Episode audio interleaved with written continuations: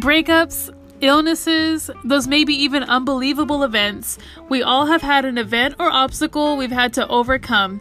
So each week on Breathe Life, I'll interview with someone about their most outrageous experience, breathtaking experience, or what challenge they've had to overcome in their life.